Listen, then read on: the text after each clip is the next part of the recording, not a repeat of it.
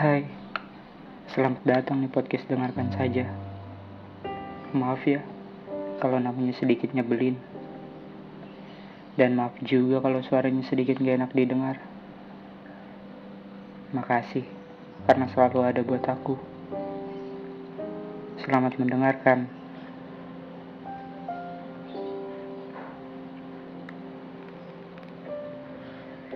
Ada remaja tanggung yang dipaksa dewasa dengan keadaan. Dia pintar sekali menjemunyikan semua kesedihannya. Selalu berusaha terlihat baik-baik saja untuk orang-orang sekitarnya. Karena dia tidak mau orang-orang tahu dan merasa kasihan dengan dirinya. Dia pintar sekali dalam memainkan topengnya semacam badut yang sedang berdansa di atas panggung merah yang hampir roboh. Memikul semua harapan agar peran yang sedang dia mainkan membuat satu persatu manusia kelak bahagia karena dia sudah menuruti apa yang sudah mereka minta. Dan setelahnya, apakah si badut ini bahagia? Abaikan saja. Namanya juga badut pasti selalu bahagia kan?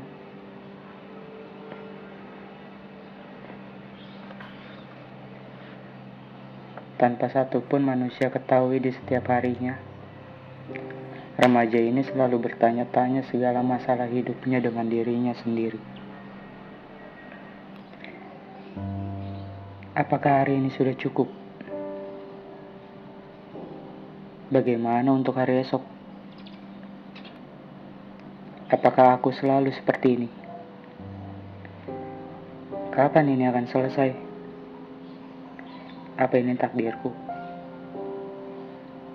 Bagaimana cara orang-orang mengerti tanpa aku memberitahu?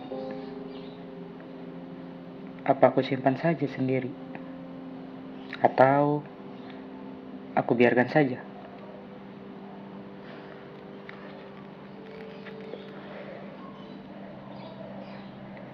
Kemudian datang waktu di mana dia ingin menyerah. Dia merasa dirinya tidak berguna. Dia tidak sanggup lagi menjalankan hidup seperti badut. Sudah banyak kecewa yang berdatangan. Dia kecewa bukan karena orang lain, melainkan dia kecewa karena dirinya sendiri. Dia malu menjalankan hidup tidak seperti manusia normal. Dia malu ketika selalu terpandang sebelah mata. Dia malu karena aksinya belum memberikan hasil. Lalu dia terus bersembunyi dan menunggu badai yang tak kunjung usai. Ketika malam datang, dia selalu memandangi lampu jalan yang menyinari matanya.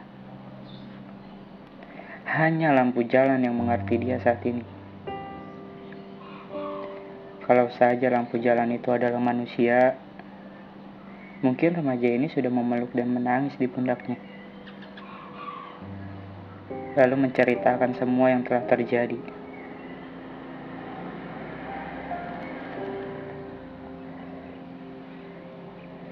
Mengalah adalah sebuah prioritas baginya. Dirinya selalu dinomor dua kan. Dia seperti mengikat dirinya dengan orang lain. Dia selalu beranggapan bahwa jika orang lain bahagia, maka aku juga akan bahagia. Padahal dia sendiri sangat membutuhkan kebahagiaan yang selalu dia beri dengan orang sekitarnya. Kenapa dia begini? Karena dia merasa hidupnya sudah sangat tidak berguna. Ya kosong aja.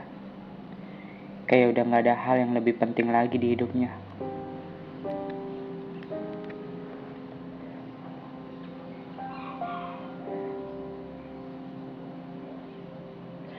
Maka Dia selalu menjalankan hidupnya seperti itu, walaupun dia tahu suatu saat peran dia akan terlupakan.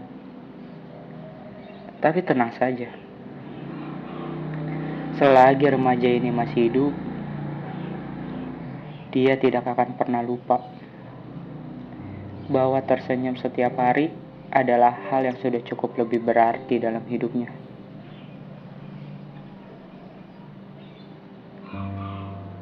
Sampai jumpa di episode berikutnya. Salam baik-baik saja.